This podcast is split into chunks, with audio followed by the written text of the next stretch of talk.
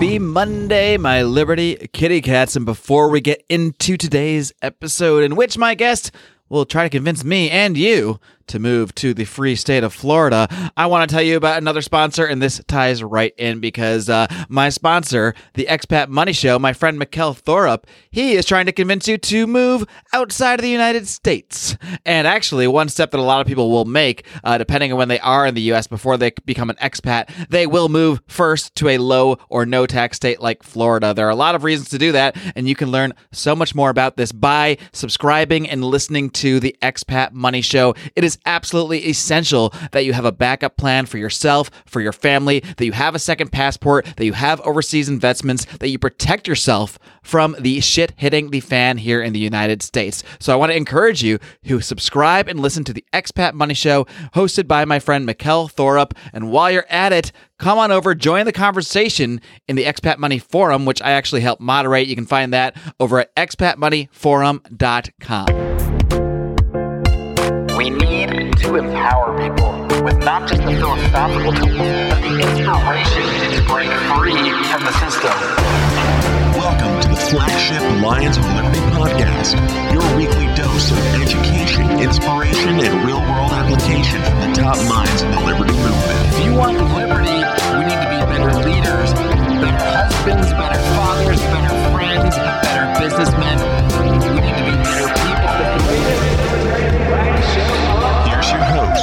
Your guide, your shining beacon of liberty, Marc Clair. Live long and live free. All right, kitty cats. With me today, he is the co-host of Rothbard Radio, along with good friend of the show, Ryan McMaken. He is the assistant editor of the Mises Wire as well over there at the Mises Institute. He is also the former deputy communications director for the House Financial Services Committee, and he is just full of Florida man energy. I am so thrilled to welcome Tho Bishop. Tho, are you ready to roar? I am. Let's do this. First things first, though, I like what we talked about before the show. We've been exchanging emails for a while, uh, but I want to get to know you a little bit better before we dive into this thing, before you convince me to move over there to Florida. So, uh, why don't you just give me a little bit of your background? I mean, you work for the House Financial Services Committee. How did how did that come about, and how did this whole journey end up leading you to work over there at the Mises Institute? Uh, well, it's interesting. It it actually started with Batman. Awesome! I love where this is going already. Okay, So, um, I mean, back in the day, I, I, I used to love message boards.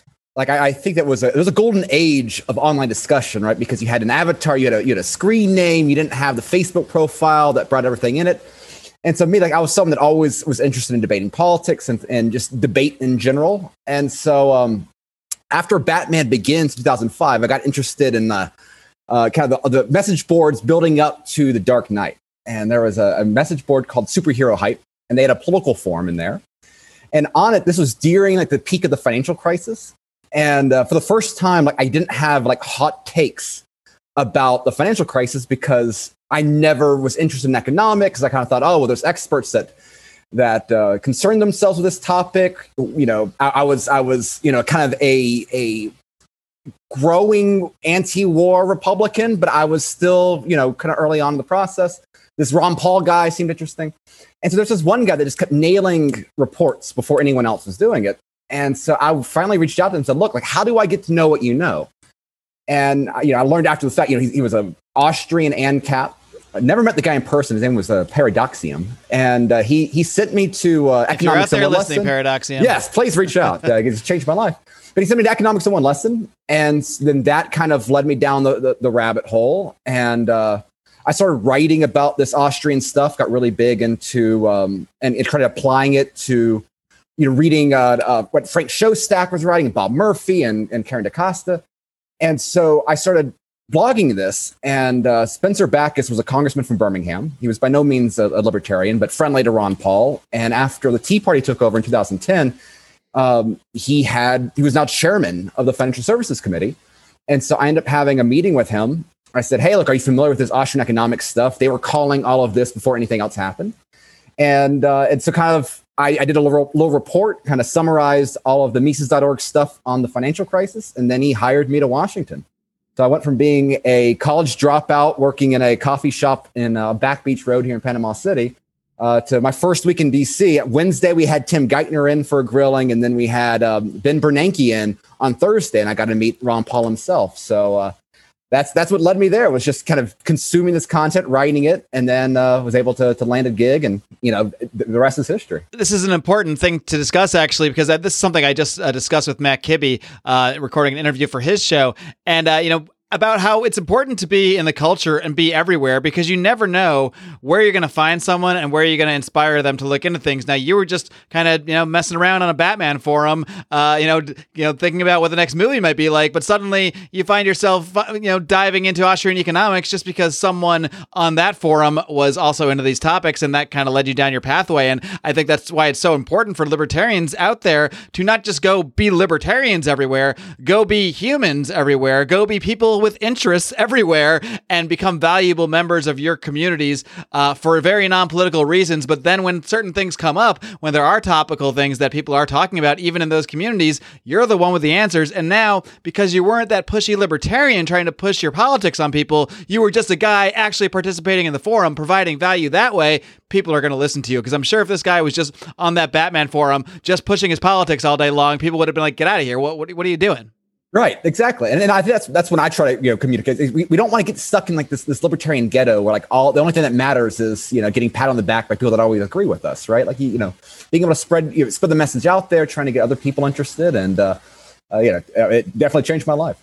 And another another thing we can take from your story there, though, is that you know a lot of people m- might look at what you're doing, uh, just just even what you're doing right now, working at the Mises Institute, uh, how you were, were, able to work with the House Financial Services Committee, and think, well, I, I don't have a background, I can never do that, that kind of stuff. This kind of guy is doing, um, but you didn't either. You know, you like you said, you're a college dropout. You're just messing around, uh, you know, talking about Batman, and here you are. So the answer to anything you want to do, and this doesn't apply to just the political world, this applies to everything. Yes, you can. You can do it. Um, it's just a matter of if you want to and if you if your passions bring you there. Uh, but anyone can do almost anything. I mean, not to sound like uh, your your third grade teacher here, but it really is true. And the the the further that I grow in life, the further I can see that all these things I never thought I could do, I am doing and I can do because I did them. And we're all humans. We're all capable of doing just about anything if we, we apply ourselves to it.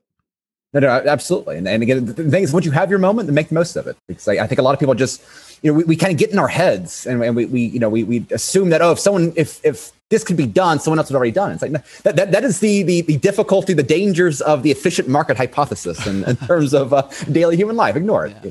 Yeah, under, under that theory, I would have never needed to start Lions of Liberty because there would have already been the perfect libertarian podcast out there. Not that we're the perfect libertarian podcast. I like to think we're as close as you can possibly get.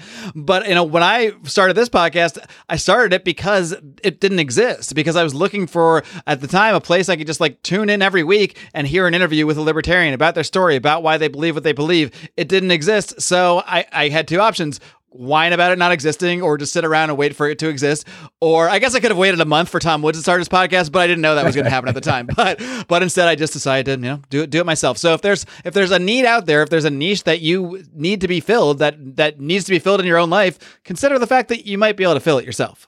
Absolutely. But it takes a lot of work, by the way. Don't just think you can uh, do, do this overnight. Uh, it's harder than it looks, my friends. But uh, uh, another thing I wanted to talk to you about, though, this is actually how this conversation started. You were on Twitter uh, really hyping up the idea of moving to Florida and why Florida should be a uh, you know a, a, base for libertarians, or at least a place that people of this liberty mindset should be seriously looking at. And so I invited you on. I said, let's just let's just hash this out on the show live. So make your pitch, though. Why Florida? Why is this the place to be? Well, again, it's, it's interesting because in the last few weeks, you've had other states kind of take our approach in terms of opening up, uh, you know, in, in, space of all the all the criticism out there for the lockdowns and things like that. I'm glad that we're finally seeing Texas and Mississippi and some of these other states kind of follow uh, the, the lead that Governor DeSantis has taken on this issue. But you know, the great thing though is, is that the, the the foundations of Florida, I think, are strong in a variety of ways that you know having DeSantis' leadership in that specific time highlighted but like one of the coolest things, I think it's very easy to, to overlook is that, you know, if we understand, right, that, uh, you know, before you get taxation, you get the spending that comes beforehand, right? Mm-hmm. Florida actually has the lowest amount of spending per person in the country, which is pretty incredible when you consider the fact that we have a very, you know, we have, we have, I think, the fifth oldest population in the state, which is very relevant to some of the comparisons on the COVID issue. Mm-hmm. Um, you know, we, have been a purple state, you know, in terms of national elections. And so it's be easy to kind of see us as being kind of more moderate on those issues. But so our, our spending and our, our, our, physical discipline, again, relative to the grand scheme of things, right? You know, it's, it's always got to be relative. There's plenty of things that I, I would cut if you could give me the authority in, in, uh, in Tallahassee. But, you know, we've been very strong in this issue. Uh, we also have a lot of our, our actors on both the, the state and um, local levels that have been very uh, prog- progressive on the, the cryptocurrency issue. In fact, I think it was the, the tax collector down in Seminole County that was the first county to accept cryptocurrency as a means of tax payment. Now, I, I don't suggest anyone actually do that, right? Hold, hold that, get rid of the dollars. But I think it was just a way of kind of showing that you have some people on the legal side of things trying to be proactive in terms that we still have a long way to go to match uh, Wyoming and what uh, Caitlin Long and some of the state legislators in that state have accomplished on it. Um, I'm trying to, to work on that here right now. Um, but I think that's, that's a good, good thing as well. And also our regulatory side of things is that, you know, we have, we had a very powerful Americans for Prosperity chapter here.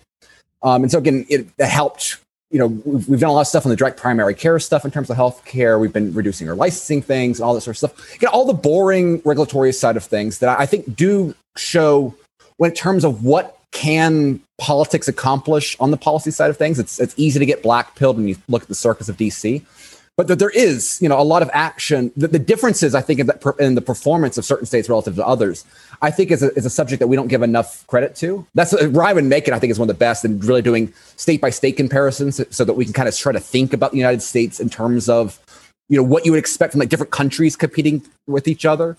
Um, and I think again, Florida has a lot of advantages in that. But we also have, I think, there's just there's a it's a it's a fascinating state where there's there's a lot of different cultures involved as well it kind of all can, you know, with, with, this this string of Florida man energy throughout, right? And if we're here, for example, I'm, I'm the Panhandle, uh, Panama City Beach, um, used to be spring break capital of the world. You know, they, they've, they've cracked down a little bit. You know, there's there's there's still plenty of statism to fight here, both in the local and state level. How did they crack down on spring break exactly? They so so the problem is is that you had a lot of bad actors uh, a few years ago. In the 90s, you had the rise of MTV stuff. A lot of things came down here.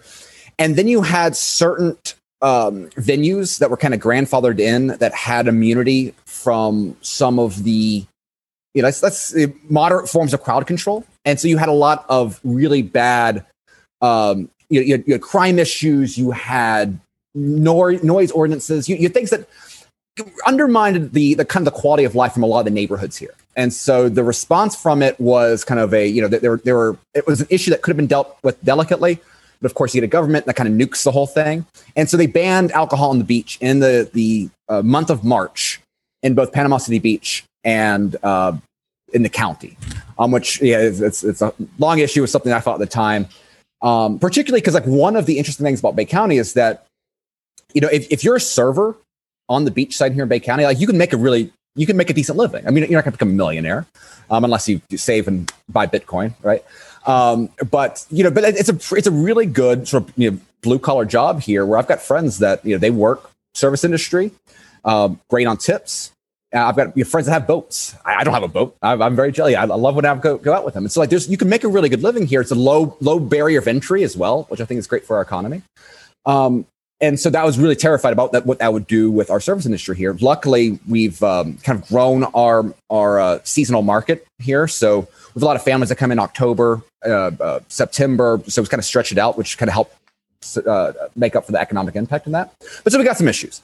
Um, but the, but the culture here is, in, in particularly in the Panhandle, is interesting because it's, it's kind of a mix of like the best of like Southern culture, the little bit of sort of surfer vibe, and so like you have people here like they they they get they, they understand instinctually like sort of the, the don't tread on me sort of aspect to it with a little bit of kind of Jimmy Buffett sort of aesthetics with boomers. um, you know, but it's, it's, it works there. Um, in Central Florida, you have a lot more farm farmland, Ocala in particular, a lot of, a lot of cattle and things like that. Orlando, you get the, the kind of the tourist sphere.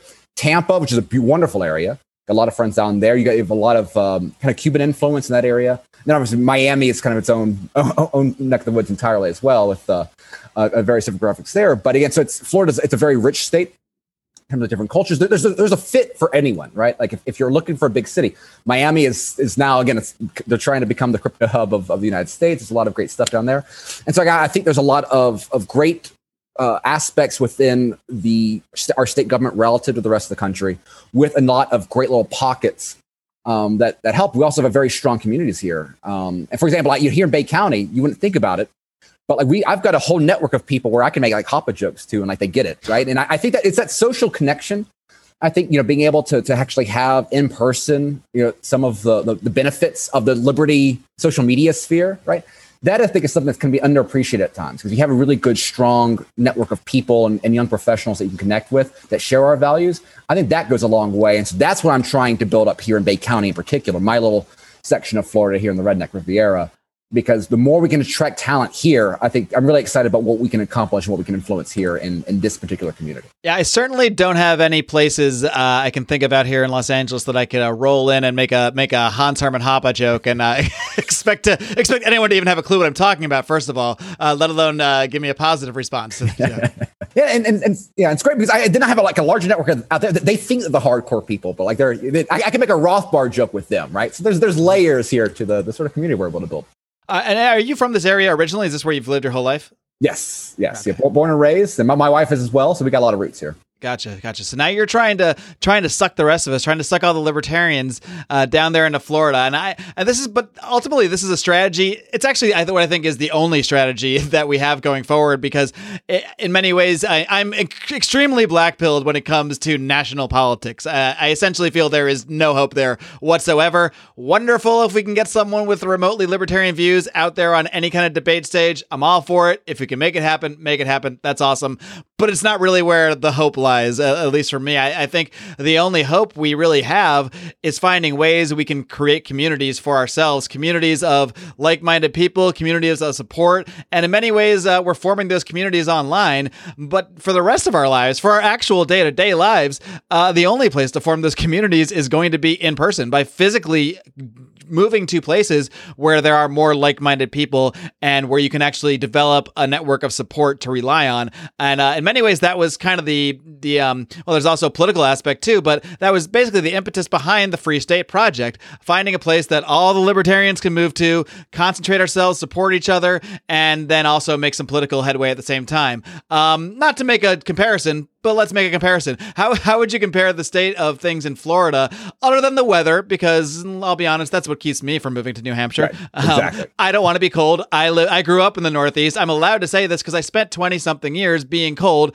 I don't want to be cold anymore, so I'm not going to do it. So don't bother, guys. But for everybody else out there that isn't a, a wuss like me and is, is willing to be cold or hot or whatever they want, whatever the temperature may be, like what what advantages do you see just from the culture and the climate, not the not the um, the weather climate, but the political climate, do you see in Florida over a place like New Hampshire?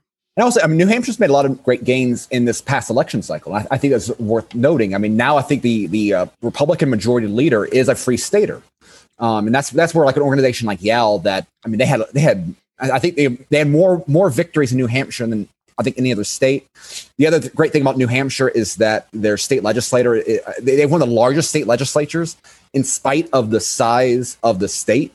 And again, this goes to Ryan McMaken and um, actually uh, Dr. Mark Thornton have done really interesting work on like how uh, uh, constituency size the more uh, representation you have per constituency, like you have can have better results in terms of government, which I think is all very interesting. So, which is, Hampshire, is really like not instinctual for what a lot of libertarians might think. A lot of right. libertarians might think, "What? I don't want more. I don't want a bigger legislature. I don't want more politicians." But there is a pretty strong argument that the more, the closer those um, constituents or con- the closer those politicians are connected to their constituents, uh, I guess, kind of the the more they have to actually be held accountable. The more they can't just kind of legislate from from afar. Exactly, and so that creates also sorts of interesting opportunities. And um, and again, like because like prior to this, like you had like New Hampshire was trying to push things on like getting um, uh, a new income tax like put in there, and it's like you know, so when I was I was watching some of those headlines play up last year, I was like, man, like this the, the Free State Project, you know, has got even worse than I I, I thought because I, I didn't want to go up there because of the same reason you had with weather, and so I was getting a little disappointed because I like the idea of it. Fine, right?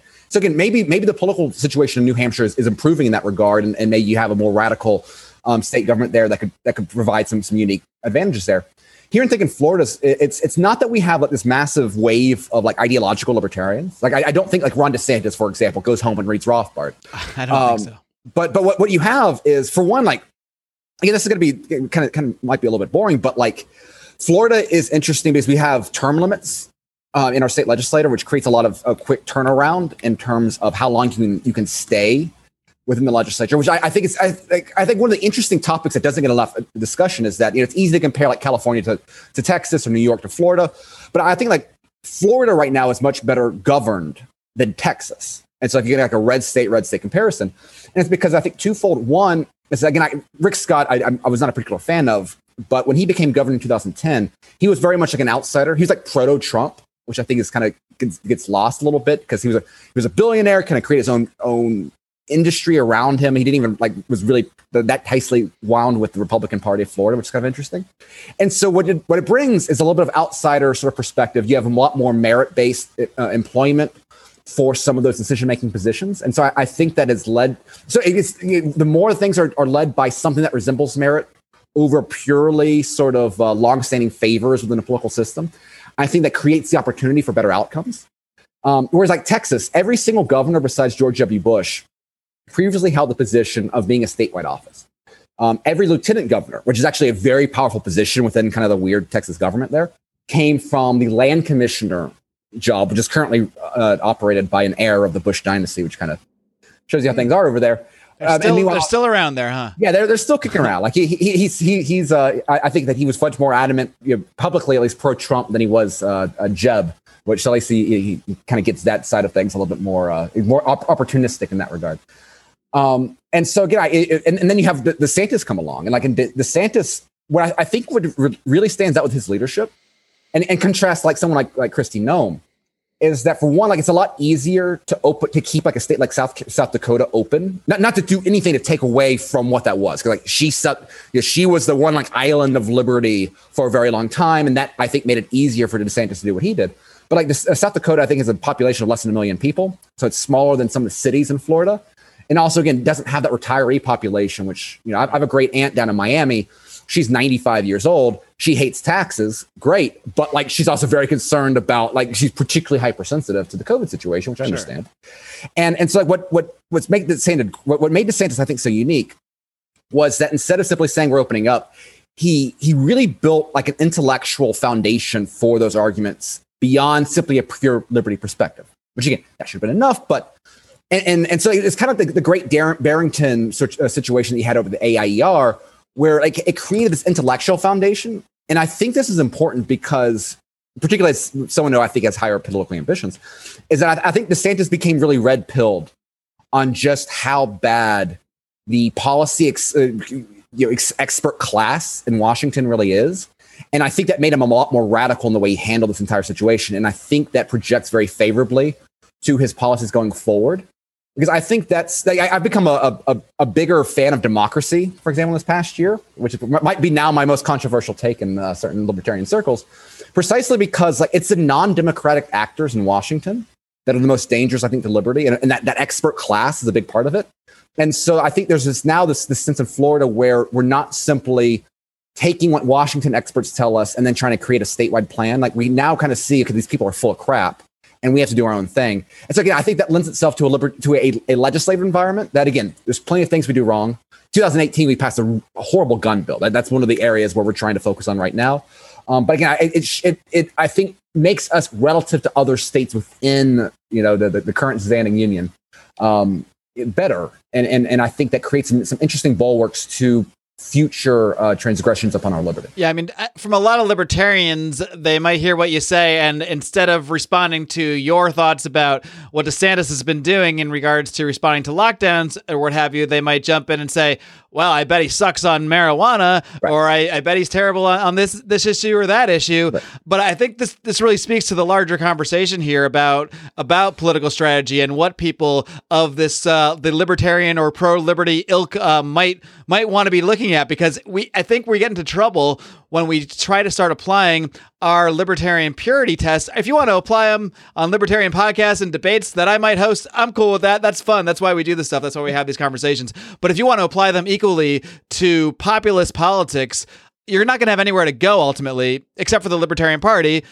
and we know the problem's there if we, we want to actually get something done. And, and that's what I, th- I think. Again, Rothbard is uh, is like, you know, I think the, the most brilliant American scholar perhaps of all time because what, what's great about Rothbard, what really makes him unique, and I, I think this is an aspect of him that is so often overlooked. Is that obviously he's the he's the, the intellectual father of anarcho-capitalism, right? And he he was an anarcho-capitalist because he hated the state, and like that that tone so saturates so much of his work. And I think there's a lot of people that are attracted to his his radical anti-state nature and, and yet what, what really makes him great is that in spite of this intense loathing of the state and the, the, the evils of the American empire and all that baked in, he did not simply stop his political analysis with politics bad, government bad, that's all you need. Instead, he so hated the state that he got serious about what did it mean to have political victories against the state. So he, he wasn't anti-politics at all. And I mean, in, both in terms of his, his public analysis and all of his personal writings and things like that, I mean, he was a political junkie. Like he loved it. And and so like and I, I think that's an issue that you have a lot of people that you know, they, they hate the state and they think that's enough. And so they apply their own values on it so that anybody that gets interested in the or tries to tries to treat politics as anything but an, kind of a, an ultimate taboo, you know, a sign of of of you know uh, dirtiness. Which again, I, I understand all of that, but it, it, undermines what actually comes about because know you politics doesn't go away simply because you reach really really hard that you want it to. Like you have to engage on how do we wind this thing back. And and again, that's why I think Rothbard's political strategy, which again was was was you know he he, he spanned the gambit, right? He tried to make alliances with anyone he thought was more open to his, his message, opposed you know for, for peace and, and pro liberty. And again, that's that's what I think think is so so engaging, and that's what I've been trying to do is bring up, particularly in the kind of this unique moment we're, we're living in, where we have 50 plus million you know boomer Republicans that are absolutely convinced of the illegitimacy of the Biden administration. Like this is this is such a unique opportunity in American history that I, I think Rothbard's strategy toward the right in particular is more powerful, more unique, and, and more timely now than it has ever been before. So that's been I have, I've been create, creating some a little bit of uh, a, Twitter content on that, which is uh, I had some fun back and forth with. Yeah, I mean, and many will even just take what you just said right there about you know uh, MAGA people who are you know don't see the legitimacy of the Biden administration as an opportunity, and they'll be horrified by that statement. They'll say, "What do you think we need to cater to to these MAGA people? Cater to the Trump people? They're lost." And that is just the worst possible attitude to take because if you're if you're deciding if you're making you're basically becoming the left, then you're becoming Hillary Clinton. You're becoming the people the kind of people that say these are deplorables. They're lost. They're nothing to us. You're depersoning them by saying that. Right. You really, especially as libertarians, we can't really see anybody as lost. Yeah, a lot of people on the left might feel lost, and but even them, at some point, if there's an opportunity that presents itself for them to become very anti-state on one issue, that's an opportunity we need to take too. But at this point, at this juncture in time, there is a huge opportunity there with people who see an illegitimacy and it doesn't matter if we agree that the the election was legitimate or not but the fact is there's this large segment of people here here that do. So how can we take that? And without necessarily taking even a position on the election per se right. how can we use that little window uh, to open the door to them and say well here's why you need to listen to us. Here's why you need to learn um, you know what the state really is and why whether or not this election particularly is legitimate or not the whole thing is illegitimate, and maybe we, maybe we can show those people a little bit of, of why that is. Right, and it's interesting because like I, I think that you know, kind of the core of Austrian economics, and obviously a lot of political libertarians, a lot, of, a lot of anarchists, et cetera, that that are fans of Austrian school, which is fantastic, wonderful. But the core of Austrian economics is the understanding that value is subjective, right? it, it is it is not within the intangible properties of the unit itself, but the way that other people see it, right? And again, this applies to politics as well as it does, you know, any other good out there. And so if you have a po- political you know, figure like even it doesn't matter how or you know trying to to to make politics simply about your own personal views on a, a an item or or a, or a figure that's always less important than the reaction that you get from the community that you're trying to win over. I mean, po- politics is about persuasion and coalition building more than it is about your own individual viewpoints on this. That's I, I, I there's, a, there's a concept that I've been uh, used on Twitter a bit you know, a lot of libertarians suffer from, in the meme out there, libertarians are autistic. Well, it is a form of political autism. The same way, like Mises talks about the autistic economy, where like you're a single individual on an island. The same sort of thing applies here in this, pol- this, this political view, where like if it if it doesn't pass my purity test, then it's not useful. Again, I, Rothbard certainly rejected that. And again, I, I you know, like when when Mises talks about okay, well, like on a marketplace, the the the items that are going to sell the most goods are going to be the ones that cater to the masses. Um, and, and, you know Rothbard, the, the, the, phrase that Mises used in anti-capitalist mentality is, is one of my favorites. He you know, uh, talks about trashy literature and says like, yeah, sure, like you're going to get detective novels for the semi-barbarians among us, but it doesn't, doesn't stop great things from being produced. Well, the problem is like in a democracy, you, that does happen. You, you only get one product, right? And so that product has to cater to the masses. And so that's where, like, you know, that's where libertarians, I think, so often fail in politics is because they want to, they use politics as an outlet to express their own individual values without trying to understand how do you get enough sort of public support within a democratic system um, to get that acted, you know, to, to get acted upon. And, and again, you don't need perfect allies for all of these issues. And DeSantis is not a perfect ally, but his election, that that that single election, 300, uh, 32,000 votes in 2018, has the is the biggest determining factor on how much liberty I have in my day to day life right now. And I, I, don't think it's smart for anyone to just just under just dismiss the significance of that. And and again, I, this is the good thing of those. I, I think there's a lot. I, prefer like I'm someone that I, like to see a lot of debate and and, and discussion and and divides even the libertarian movement because I, I think there's a mistake where we try to like homogenize liberty. Like and, and this this was really big like after I think the Ron Paul thing, right? You had people, you had certain organizations that held very large events on trying to separate the libertarian movement away from everything else. Mm-hmm. And I think certain people like they, they they long for the days, right? Where you could have like left libertarians and right libertarians kind of unified and, and meet at a conference in DC. And and it's it's I, I don't think that's the way way it works. I, I, think societies are built on values that are beyond simply kind of a, a thin view of libertarianism, but there's cultural dynamics there that are incompatible. And there's nothing wrong with that. You want to have a variety of options out there. And, and so that's that's and, and so I, I think there's we've had a lot more productive dialogue on what it actually means to achieve liberty within our times, given the divisions, than I than I, I think we perhaps had in some, some of the previous years where we are kind of focused on a single campaign or some sort of unifying banner. Um, yeah, I, I, think competition provides a lot of, of good uh, of results, uh, regardless in the market or politics.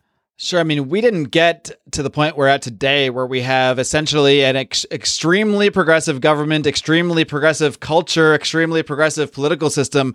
We didn't get that w- to this point because progressives went off and formed the Progressive Party where they all stayed and talked about progressive things and said, here's where all the progressives should go. No, they went everywhere to the point that, you know, their Democratic par- Party is certainly a progressive party. The Republican Party is certainly a progressive party. Right. Elements of the Libertarian Party could be argued to be a progressive party. So, and it's obviously all through the culture. Um, so it really was a a full full thronged approach uh, on every level. Um, and I think libertarians need to have the same idea. We don't need to be might be splintering in different areas, but we don't need to splinter into one area. We need to splinter into every possible area. Um, this is dovetails nicely into the debates been going on specifically here on Lions Liberty, where we had Dave Smith and Eric Brakey debating uh, strategy wise. And I, I've my thing with that debate is whenever I'm listening to one of them, that's who I think is right in the moment because I think they both make very strong arguments for their positions. Mm-hmm. Um, Eh, but ultimately i come down on the side of do whatever you're going to be passionate about and do whatever you're going to be most effective at because if you're going to be passionate and effective about going to republican meetings and working your way through the party and helping get people elected there and you can do that and stomach that well do that because you're going to be more effective there but if doing that is going to make you sick to your stomach if right. putting on a suit and going to a meeting and doing this and that is you're, if you're going to hate your life please don't do that maybe right. you should go to the libertarian meeting right. and, and help the mises caucus if, if, if that's what you want to do so that's kind of my my thought but what's what are your thoughts on the actual strategy debate uh, about just how to c- accomplish things politically, uh, whether it's through the Republican Party or whether it is trying to build up some kind of third third leg here of the Libertarian Party and at least trying to get a, a strong libertarian voice out there that we're probably not going to get at the head of the Republican Party. Well, I, so so I, I, am the, the vice chairman of my Republican Party here in Bay County, which I think uh, shows where, where my I stand I on that. So. Um, my and again, I, you know, whatever you got, you know, ultimately, whatever really motivates you is, is what you should pursue. I, I, I, perhaps I think one of the differences I have with with, with Eric Brakey is, uh, which is a subtle one, but I think kind of goes to why I'm a little bit more punchy online about this issue is that for one, like I, I, don't, I don't think the GOP is the answer for all the libertarians. I, if the, the, the, loser brigade out there, yes, as they're as they're dubbed, and, and some of those, those, leftists that like to argue with Dave Smith and make fun of Dave Smith and, and attack like the, I think the, the Mises Caucus people, which I think the, the, the core, the best part of libertarian party movement, right? I, I, I think those people are I, you know, I encourage them to join the Democratic Party. I, I you know, I, or I, I think that's fine. I, I, I very much support a, a two pronged approach here. My issue is, I, I think the LP itself is just a, a fundamentally useless organization. I, I think third party politics, with the way that the system ha- we have, is is a strategically bad approach. Period, because we have a two party system. Like that, that's the go- structure of the government that we have. Um, now there are changes that could be had that would change that. But at that point, like, why, if, if you're going to push for like one, ma- because, and, and, you see this, I think, within some LP circles, is that they make the issue the duopoly mm-hmm. as if that's the core problem of the American government. It's like, no, like the, the main core of the American problem with the American government is that we're an empire. You know, we, we have a centralized authority uh, uh, uh, full of people that you know it's, it's unelected bureaucrats, it's professional political class in D.C. that have far more impact than the average view of your average American. That is the problem. And so, if you're going to really take a massive bat at the current status quo, like the problem's not two parties. We could have six parties if, Right. if it, and if it has the same culture that leads to the same Yeah. things, then what does it matter? Yeah, and again, and there's plenty of arguments for like parliamentary systems. The way, sure, fine, great, but again, like, you're- it's no easier to change what we have now to a parliamentary system than it is like say have secession or things like that. Um, and so I, I think what the problem I have with the LP as a strategy is that again, for example, like Dave Smith has done more for the LP than the LP has ever, and I think will ever do for Dave Smith. I think that's clear. yeah, well, when, he goes on Joe Rogan, when, when, when you have this entire network now, particularly of alternate you know, things, then you know it is a massive win for liberty. That, that, that those Ron Paul moments that I think we all aspire to on the debate stage when Ron Paul was a Republican. You, you get that every time you get a Michael Malice or you get a Dave Smith giving uncompromising intellectual fodder to the audiences of Joe Rogan or Tim Pool and all that, right? Like that, that's already happening. You don't need a party for that. This speaks right back to what we were discussing earlier, how you learned about libertarian ideas through a Batman forum because Right. forget forget part of the problem, which does very well. It's it's probably one of the hot, most listened to niche libertarian podcasts. But Dave Smith reaches a quarter million people a week on Legion of Skanks, and the fact that he's a successful comedian, not a successful libertarian who happens to do comedy, he is a successful comedian. Uh, that gets him in front of so many more people each and every week. Gets him on Joe Rogan, and when people end up liking his comedy and liking him because of that, now they're more open to hearing what his ide- other ideas are. The other way around, it, do- it doesn't work the other way around. And it's the same with same thing is true with Tom Woods. I mean, Tom Woods, I, you know, I know was was a kind of, er, er, you know, uh, early on in his his career, but it was his work with with uh, his fascinating work on in the Catholic Church and the, the history there. Uh, His work as a historian that I think helped pave the way for him having this a much larger platform to introduce these ideas. Um, you know, this is all this is this is exactly this is the most powerful thing out there, and, and the fact that you're now having people like Rob Schneider and and some of these figures out there is very exciting, right? And I, I think that's exactly the sort of approach where, again, you don't need a party for that. Like again, I, I don't I don't think the party structure helps that. These the, the party structure is helped by these these sort of the the, the, professional career and the, the reach of someone like Dave Smith. And so that's why, yeah, I, I think Dave Smith's right on just about every single issue out there. There's not many areas where, where there, I, I can think of any sort of disagreement. It's just that again, I, I, I question the that the, the party itself as a, as a, a positive force out there, and particularly when you consider the fact that in a lot of these localized campaigns that I know the Mises Caucus again. The, the, the, beauty, the beauty of the Mises Caucus, which is the strength of the LP, is the fact that it understands the importance of local action. It's not trying, you know, they, they understand the LP shouldn't try to act like a major party because it's not one. And so a lot of focus on the local issues, on you know, decriminalization and other aspects. All that's great. But what does the party at infrastructure actually help there? The Mises Caucus by itself does more work than the party does in these areas. And so that, that's kind of where my my view is a little bit perhaps uh, stronger and, and perhaps uh, less tolerant than my perhaps than, than some of the other um, someone like Eric Brakey who does a great job of, of reflecting the gains being made on the GOP. All right, kiddies, I got to take a quick time out to tell you about a great friend, a great patron, a great supporter of this show, our man Zach over at Lauren Zadi Italy. And our friends at Lorenzati Italy, they're not just great libertarians, they are great businessmen. They're great people to support, and they do a fantastic job getting you fine Italian premium coffee blends at affordable prices in these nice little tins they ship right to your house. And one thing I really love about our friends at Lorenzati Italy is that they are not just, you know, great coffee connoisseurs. They don't just send you coffee to your house. They also help others who are trying to start their own businesses, their own coffee shops. They help them acquire equipment, uh, procure financing, all of what it takes to start a business in the coffee industry. These guys are there to help you. So whether you're a connoisseur of fine coffees or you're looking to get into the coffee industry, you got to check out our friends at Lorenzati Italy. Find them over at lorenzati.coffee and use discount code LIONS for 10% off your order. I saw you. I'm not sure exactly where I saw this Twitter, Facebook, who knows, somewhere out there, but you made a pretty good, you laid out a pretty good situation of how a third party like the Libertarian Party could actually be effective. And it's not by trying to run a candidate everywhere and become the next Republican or Democrat party, but by actually becoming, you know, by, by basically, well, I'll let you lay it out, but essentially by becoming a, you know, I'll let, I'll just let you take it from there. I, why, why should I sum up your position when you can detail it much better than I can? I, th- I think one of the things that's actually really interesting in American politics is um, uh, the the Conservative Party of New York, which was something that William H. Buckley um, started. Again, I've got a lot of issues with Buckley, but like there's, there's some some good things there too.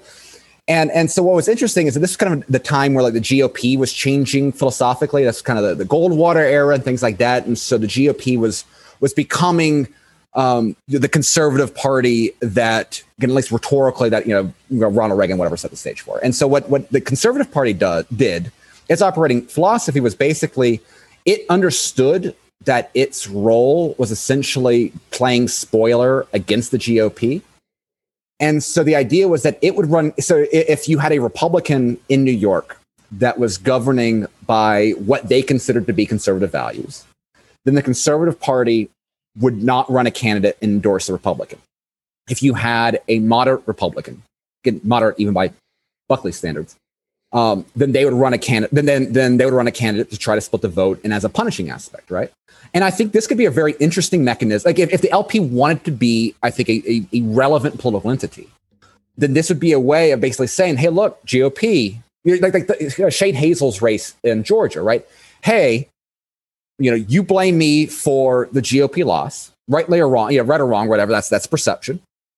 Um, if you want to stop that, then you know you you're going to start taking our cases seriously, and and you know you, you perhaps have like a, a, single issue or two that you'd really highlight that this is the one thing that we're going to prioritize right now. Florida, for example, you wouldn't the LP wouldn't run a candidate against Ron DeSantis because you would identify lockdowns as the most important issue of the time, which I think is fair in this political environment. Um, we're going to reward Ron DeSantis because he took a bold stand for liberty.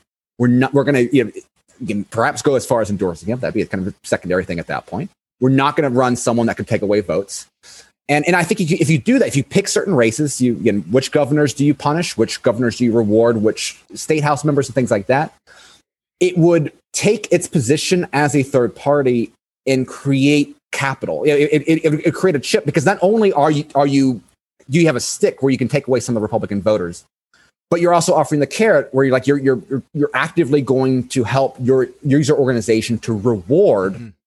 parties that do. And the thing is, like this is not the way the LP has acted ever before. I mean, like they, they were ran, uh, uh, you frequently have LP candidates running against like Amash and Massie, and you can be the most libertarian. And because for certain libertarians, the party matters more than the cause. Which is hilarious, actually, because yeah. that, that's supposed to be the whole thing here is that we're against right. the system. We don't like the system, so we sh- so screw the system. And to screw the system, we're going to focus everything on the party, which is exactly how the system operates. yes, and and, and you're, you're going to lose that battle. It's like there's nothing you can do to make the like. So so again, it's just it's just a total waste.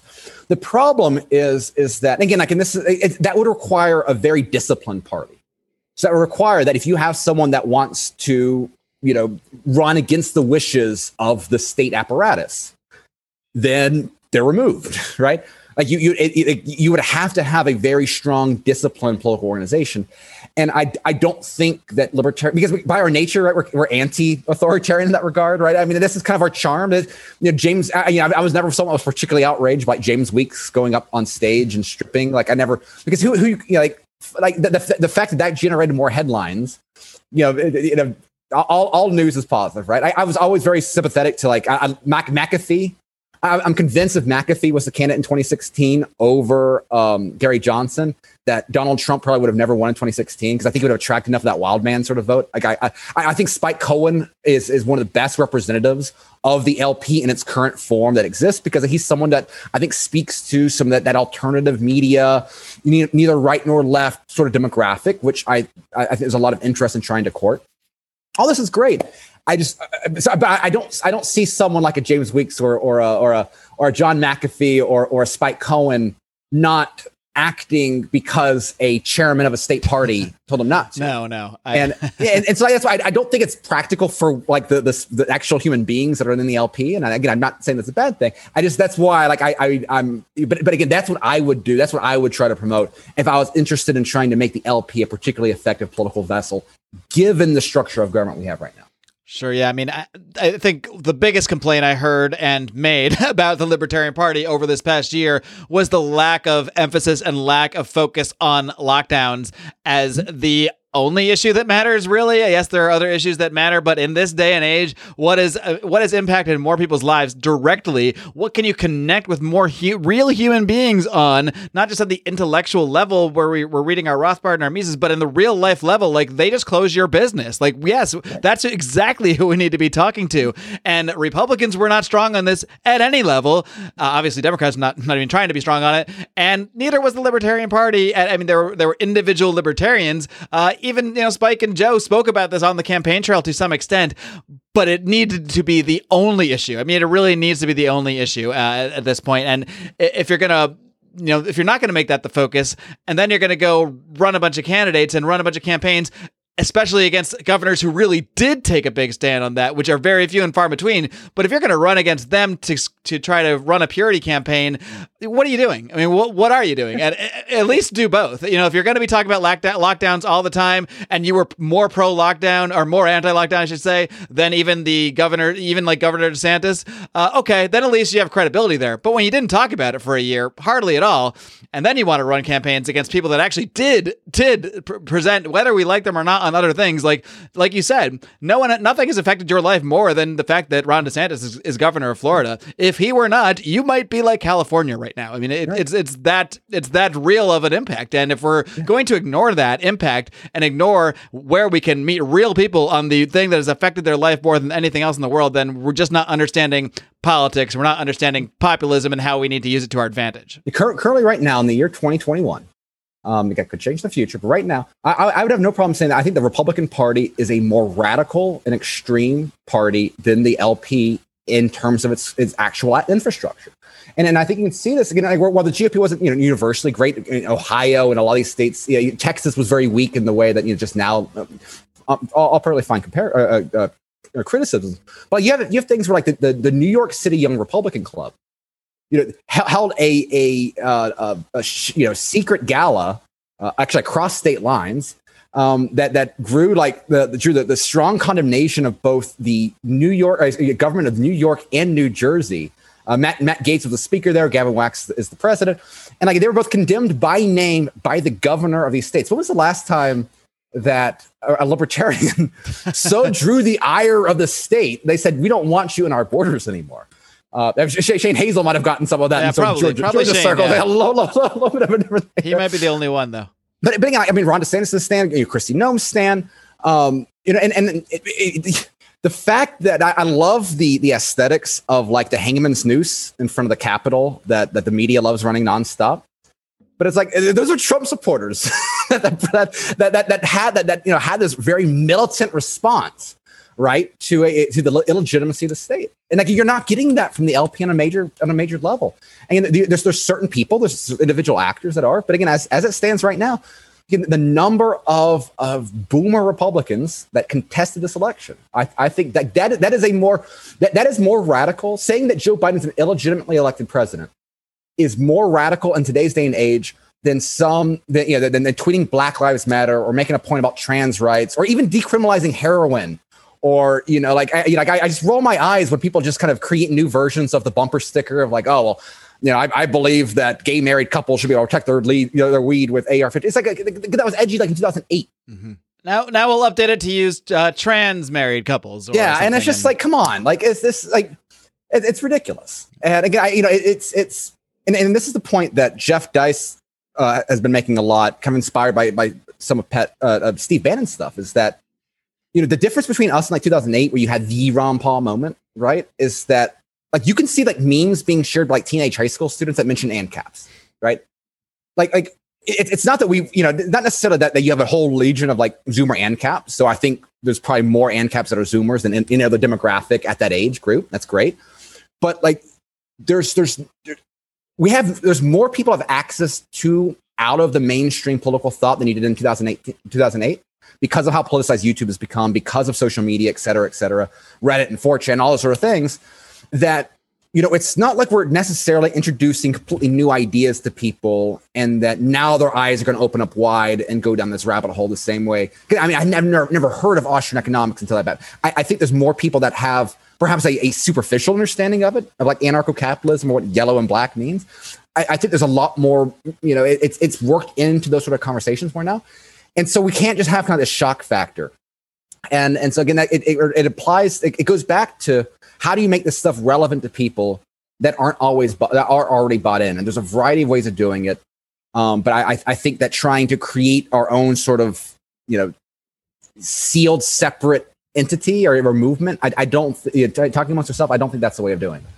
All right. Well, there's a lot to think about here um, as, as it pertains to this strategy conversation. And uh, I hope people will take some more insight from those thoughts as well. One more thing I want to circle back to, though, before we wrap up here.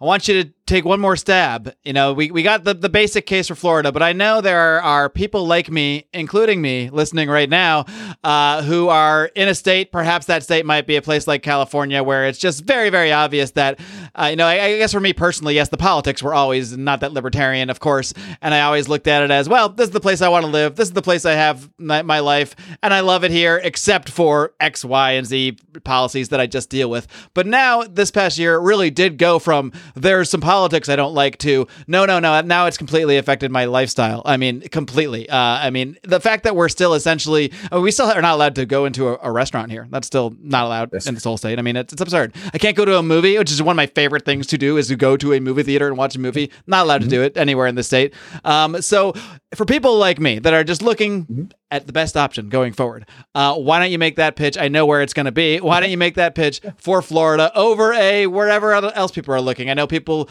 l- like me might be looking at places like Arizona, Texas, New Hampshire, even South Dakota, Idaho. Why does Florida really have it all for for liberty lovers? So for one, again, no income tax, which is important. More importantly, constitutional amendment a few years ago, it's going to require a supermajority of the legislature. So let's say like Democrats won an election 2022, took over the state house. You have a lot of built-in protection on the tax side, which is particularly important. We're also becoming redder, which again, on the economic side of things, is very, very good. Um, I, I, I guarantee you we're going to end up having a constitutional vote probably in 2022 on the marijuana issue. Um, one of the things that Ron DeSantis did as soon as he came in was punching back against the Republican state legislature that was trying to ban um, leaf medical marijuana, which considering the, the Speaker of the House, who is actually really good on a lot of issues, he was he's uh, was a man named Jose Oliva of the Oliva cigar family. Like the, the optics there didn't quite work out. So so we're becoming better on on those issues as well, which has always kind of been a handicap in the state of Florida. Uh, our again our property taxes are still relatively low. We, we're very income uh, uh, uh, sales tax related state, which again, all taxation is theft, but I think sales tax is the best way because it, it actually it, it, it's the way of broadening the tax base in a way that pushes put as least amount of burden on the population um, of residents as, as you can. And one of the, the great things about if, if you need any sort of salesmanship on Bay County in particular, just Google Panama City Beach beaches because we have we are the world's most beautiful beaches. I will fight anybody that says otherwise. I, I'm very much a, a nativist on this this regard. And uh, again, it's beautiful sand. And the best thing about it is that if you compare the property uh, prices in Bay County, that's gone up significantly last year. Like my house, I was looking at refinancing. It's a house I bought a little over a year ago. It's crazy, but still, our property, our, our property values relative to a lot of other areas, particularly considering the beauty of our area, compares very favorably to anyone.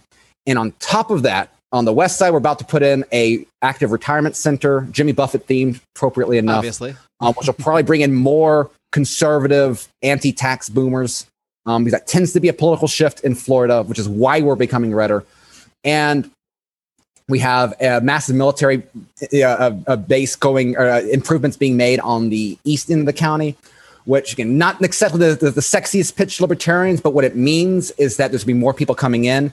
And so again, the, the value of this area, I think in terms of property values is only going to go up. So that's why Bay County in particular, I think is one of the, the best places in the state on top of the other social network and, and the other ad- advantages I have down here. And if anybody wants to take me up on it, I will buy anybody, any of your listeners, if they come to Panama City for a vacation, uh, I, I will buy them a, a I'll buy them dinner if they reach out to me on, on Twitter. Because the more I think the more people that just experience it once on vacation, they will get hooked. And a, a lot of the people that move here and relocate here came here on spring break, um, which they even remembered the beauty after all of the all of the how wasted they got on, on the beaches back in the '90s. So uh, if, if you if you visit the Redneck Riviera, you'll you'll never forget it. All right, you heard it here first. That is an offer. It is in audio form. Uh, I've got the evidence Yes. if you need to, if anyone needs to back it up. Tho Bishop will buy you dinner if you reach out and uh and uh yeah, and ask him. So Yes. uh and this you don't just mean like running through Carl's Jr., right? We're talking like Right, real yeah, dinner. yeah, yeah, yeah, yeah. I, I, will, yeah, some some restrictions may apply, Right. but Yeah, don't just go ordering the lobster thermidor right away, but Right, yeah, we're not, going out the 30A, which is a little pricey out there. But but no, I, I I I want as many people as possible to come in here. I'm trying to do an event down here before too long because again, it's it's a, such a I just I love it. Like I, I it's so great to be able to to to have a job that I love working here, and then being able to to mix my chocolate with my peanut butter with my Mises stuff and Panama City stuff, and it's. Yeah, I'm, I'm, I'm, I'm you know, I, I, this has been a very dire, you know, 2020 was awful for a lot of people. It's been very dark times for a lot of people, but I'm, you know, I'm, I'm as happier as I've ever been. So I, I want other people to feel the way I feel. All right. Well, if anyone wants to reach out to you though for that free dinner, let them know how they can do so and let them know how they can find everything else that you're involved with out there. You can find me on Twitter at Tho Bishop, T H O B I S H O P. It is a very weird name. Um, and then you can also find me at the Mises Institute's website. And uh, again, uh, usually weekly, I do a podcast with Ryan McMaken, uh, Radio Rothbard. So any of those, uh, find me on any of those platforms. All right, Tho Bishop, keep up the great work. Keep on roaring. Thank you. All right, gang. Thank you for listening, and thank you to Tho Bishop for hopping on, having a chat with me about the free state of Florida. And uh, you can't really get a better than an offer than that, my friends. Show up. Reach out to Tho, get a free dinner. I mean, it's going to be hard to find a better welcome offer than that if you're interested in checking out the state of Florida. And either way, I hope you are certainly interested in checking out the rest of the slate of podcasts we have here on Lions of Liberty this week. Of course, on Wednesday, Brian McWilliams will be showing up to smack you right across the face with his very unique, very wild, very raucous, very mispronounced brand of Liberty on Electric Liberty Land, while John Odermatt will wrap things up on Thursdays with his adventure into the world of freedom over on Finding Freedom. I made up that tagline. That's not the official tagline of the show, but here we are. We got to roll with things, okay? So check out Finding Freedom on Thursdays. Check out all of the shows here on Lions of Liberty by smashing the hell out of that subscribe button. And if you just can't get enough, if it's just not enough for you getting three shows a week, guess what? There is more behind the paywall over on Patreon at patreon.com slash Lions of Liberty, where you get access to all of our bonus audio and video content, including live streams, live streams of our bonus shows like Conspiracy Corner, Degenerate Gamblers, uh, live streams of our many of our roundtable shows that we do uh, that you'll get to see before the rest of the general public. Uh, there's so much content there. You can get it all for as little as five measly smackers per month. Again, head over to patreon.com slash lions of liberty. And if you're just through with all the lions and lions related content, don't forget to check out the Second Print Comics podcast hosted by myself and Remzo W. Martinez. And if you'd like to see some of my thoughts in audio form, you can get inside Marc Clair's mind by subscribing to my Substack at marcclair.substack.com. That's all I've got this week. Until next time, my friends. Live long and live free.